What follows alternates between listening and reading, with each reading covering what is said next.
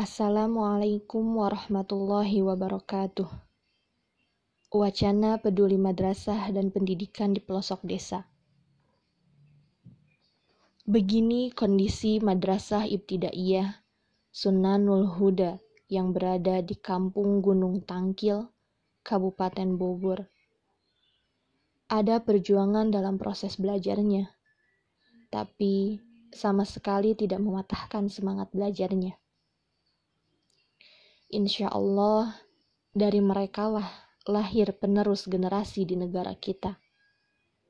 Mari bantu adik-adik kita untuk mendapatkan pendidikan yang lebih layak, agar adik-adik di sana lebih semangat lagi belajarnya. Terima kasih. Wassalamualaikum warahmatullahi wabarakatuh.